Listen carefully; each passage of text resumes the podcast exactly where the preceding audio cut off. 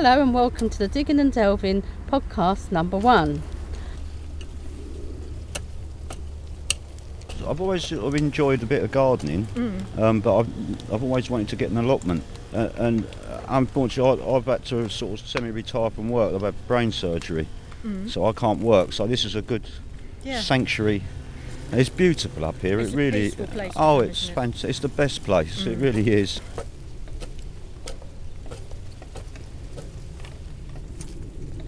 My dad was a keen gardener, and um, and I, it's just something I've always wanted to do. As soon as we had our first house, there was a very pretty garden, and I got so hooked on it.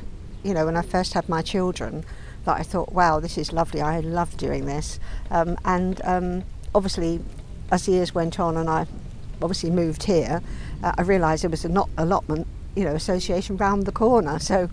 Came in and inquired and got the five rod plot, and from then I've just it's grown and grown basically.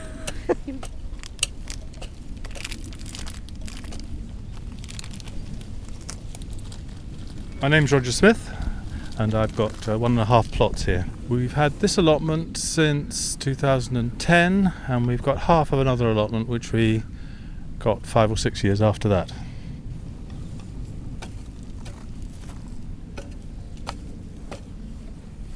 My husband died, so I gave up the plots and I was away for about three and a half years. Came back, and the second thing I did was um, I paid the council tax, registered myself, and up the hut to get a plot. Yes, that so was in nineteen ninety-nine.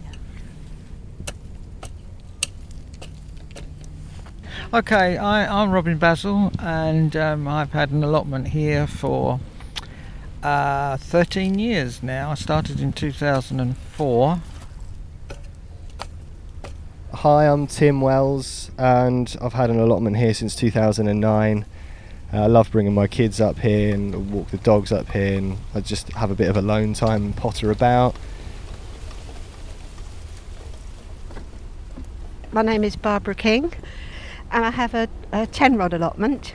Um, mainly, well, half of it is completely flowers, all, all perennials. A few annuals, but mainly perennials, and um, the other half is uh, fruit and vegetables with um, an area for gladioli and dahlias for cut flowers. Yes, yeah, so I, uh, I've had this one about fifteen years.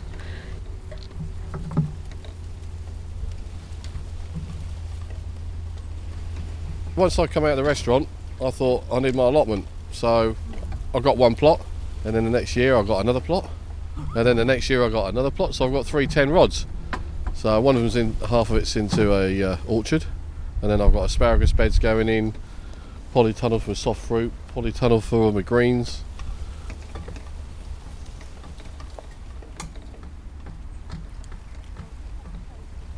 Yeah, so broad beans do really well, spinach does great, marigolds, American land cress, nasturtiums, they all self-seed.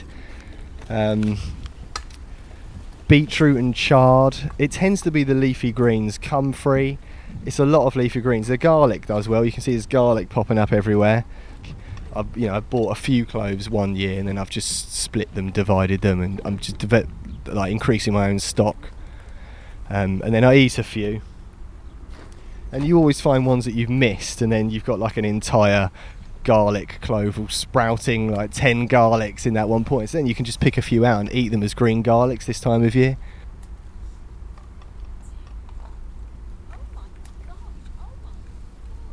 I've tried sweet corn, but the badger ate that. um, peas, obviously either the badger or something is eating again, so I'm always giving up on peas. But I grow um, the back plot, I grow basically the things I like eating, which are all the salad crops, you know, lettuce, tomatoes, beetroots, courgettes, um, and I grow butternut squash and uh, two sorts of beans. Um, don't really, and potatoes, potatoes. Um, I don't grow onions anymore because I don't do that huge amount of casserole cooking anymore, and um, so it's not worth it for me to, to grow those.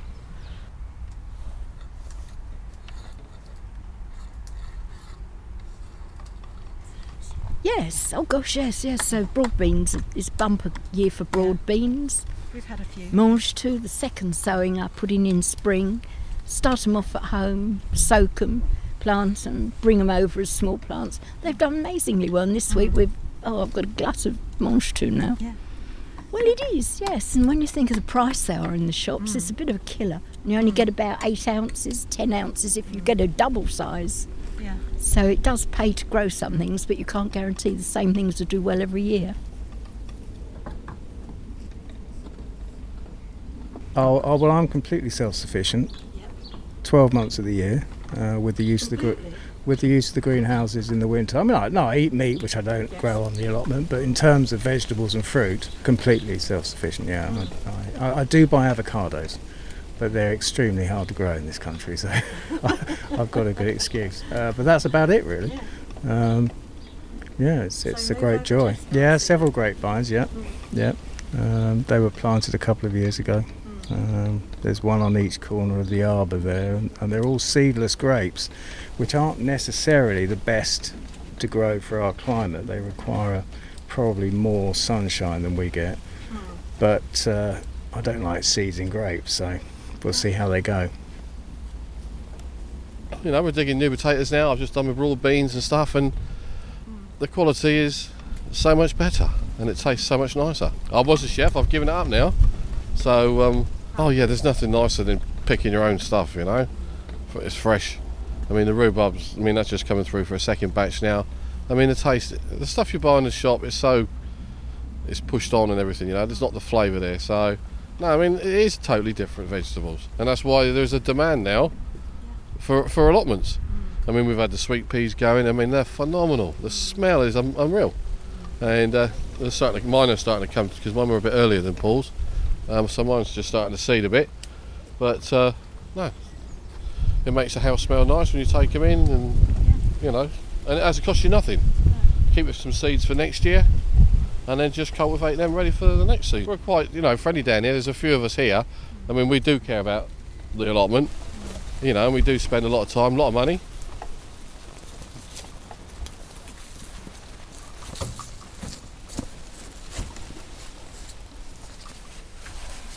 I, I did start the year off, well, I spent the winter watching YouTube and lots of market gardening uh, videos uh, by up and coming young market gardeners around the globe. So I was really interested in growing big blocks of single uh, varieties. So I'd, I'd grow one hundred twenty lettuce in a bed, um, et cetera, et cetera. But I have found that I've now got one hundred fifteen lettuce that are going to to, to seed. Um, so I, I am going to go back to more of a, uh, a mixed planting. But basically I, I, I grow pretty much everything from, uh, I mean, it would be a pretty boring list for me to recite, but lots of different lettuces, lots of brassicas, you know, all the usual stuff, and some unusual things. I've just had a fantastic crop of kohlrabi. No, you wouldn't. You wouldn't see kohlrabi in the shops. No, but it is delicious. You know, great. I, I eat most of my veg raw, and most of it goes through a liquidizer. So I, I drink it as a cold uh, smoothie. But uh, fresh veg is just delicious and very healthy, of course.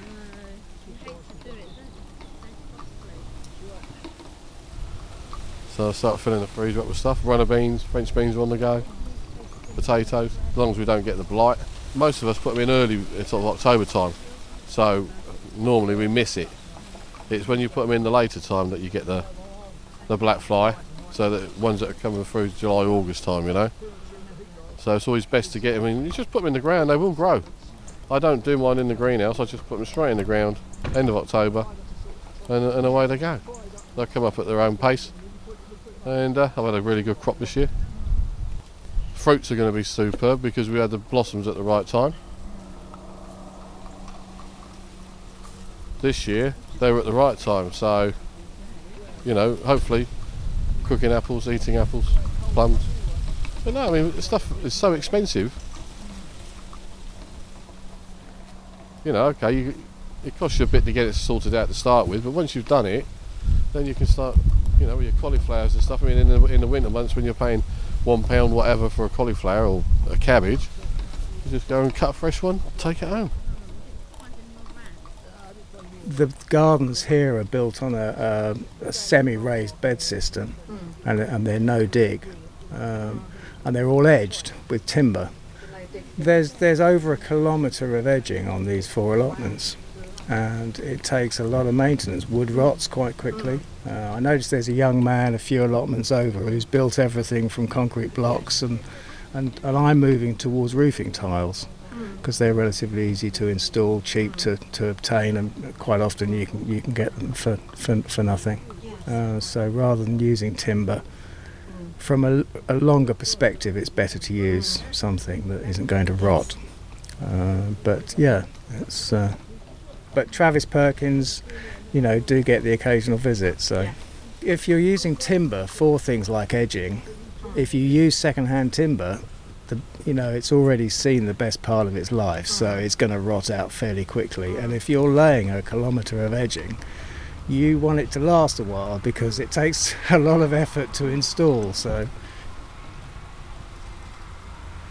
yeah, on the veg side I've got some spring onions, I've got shallots, all the staple stuff, and I grow carrots in baths because um, of carrot fly, and carrot fly only fly up to about six inches off the ground, so if you can sort of keep them away from the uh, crops grown. Some people screen the carrots with um, netting, um, but if you're growing organically, you, you're limited for choice really. You can either screen them or grow them in tubs to keep the carrot fly off.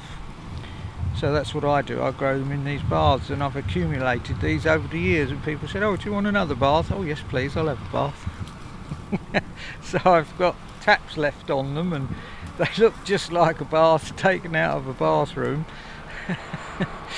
um, and uh, they do the job quite well with uh, sort of homemade compost and sand added to it and so on.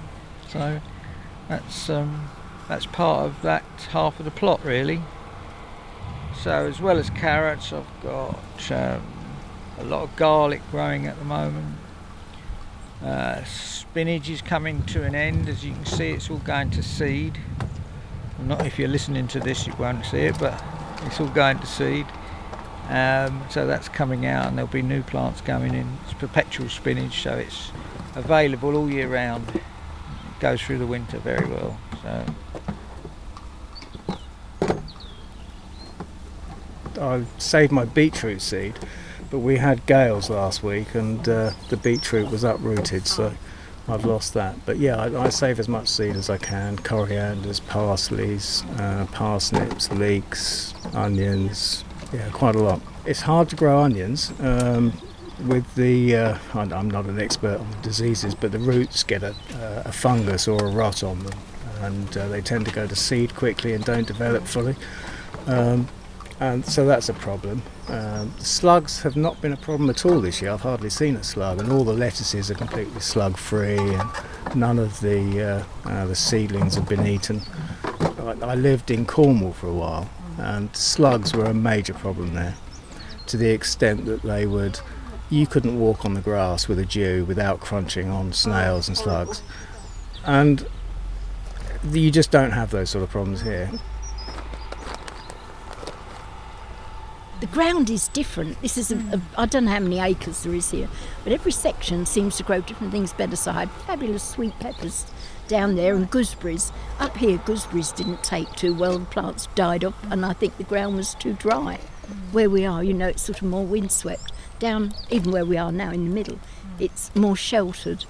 So I think that had a different feeling on it. No, it's much better ground down there. This is more like... Oh, I don't know, seaside type land.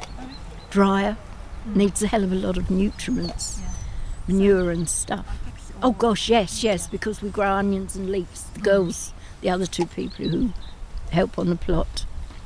Um, so we grow onions, and yes, we do rotate, otherwise you get the grey mould at the bottom. It's not compulsory, but every now and then it happens, and you have to dump them, burn them, stop the spores getting into the soil. That's why you rotate.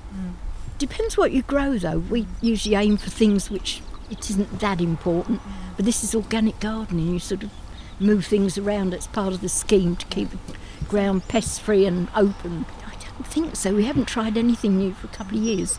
Helen's grown sorrel and she's bought some um, horseradish.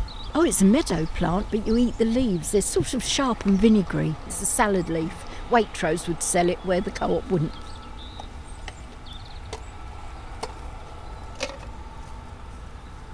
Uh, at development, I tend to sort of, I like to do a bit of digging. Uh, the ground is actually quite um, wonderful, and uh, I, I come across quite a few sort of ground in the past, but this uh, soil here is really quite easy to manage and easy to dig.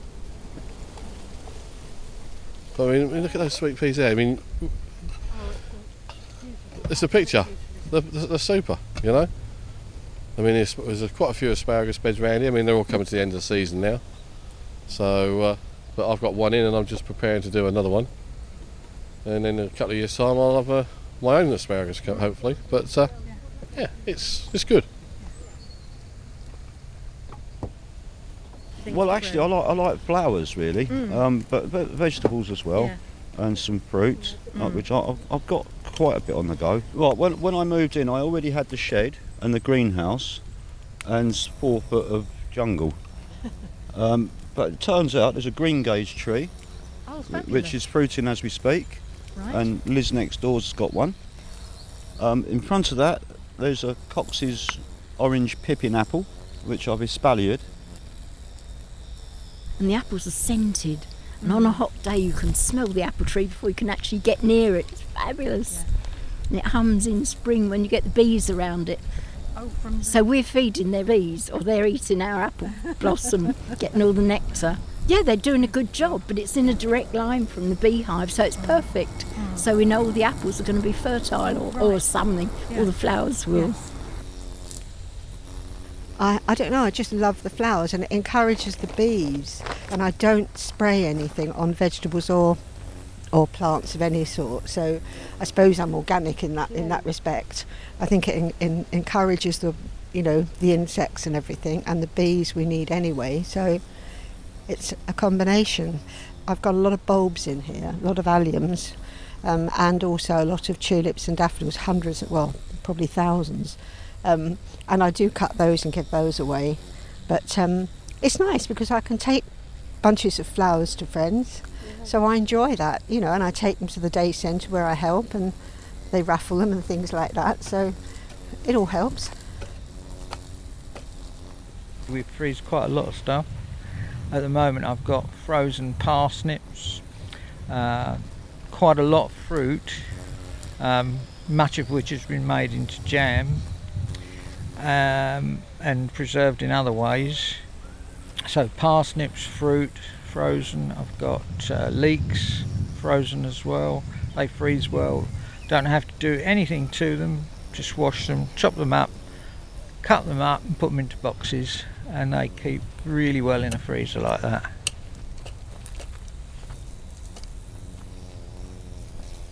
Just do it. It really is so simple. You put something in the ground and it, and it does everything else for you. Uh, it, it's so easy to overcomplicate things, and there is a there's a, uh, a a huge reservoir of knowledge on on the internet, and specifically YouTube. There are some wonderful gardeners giving excellent advice on YouTube, and uh, I, I actually prefer watching watching most YouTube output than T V these days, because it it, it, it relates to what I'm interested in. But I don't think so. I think I think just just get on with it. But it really is about doing it, and, and a lot of gardeners, it seems to me, have difficulty making the first step. Mm. And uh, if you keep making the first step consistently, yeah. it's it's it's yeah. such a joy. Mm. It's such a joy. Yes. I, I feel fortunate to have found, um, you know, something I really love to do, yeah. um, which, you know, yeah. one can go through life doing things that. For the need rather than the love. A complete haven, yes, yes. I uh, I adore it, especially on a day like this. Blue skies and a cooling breeze with the cricket on.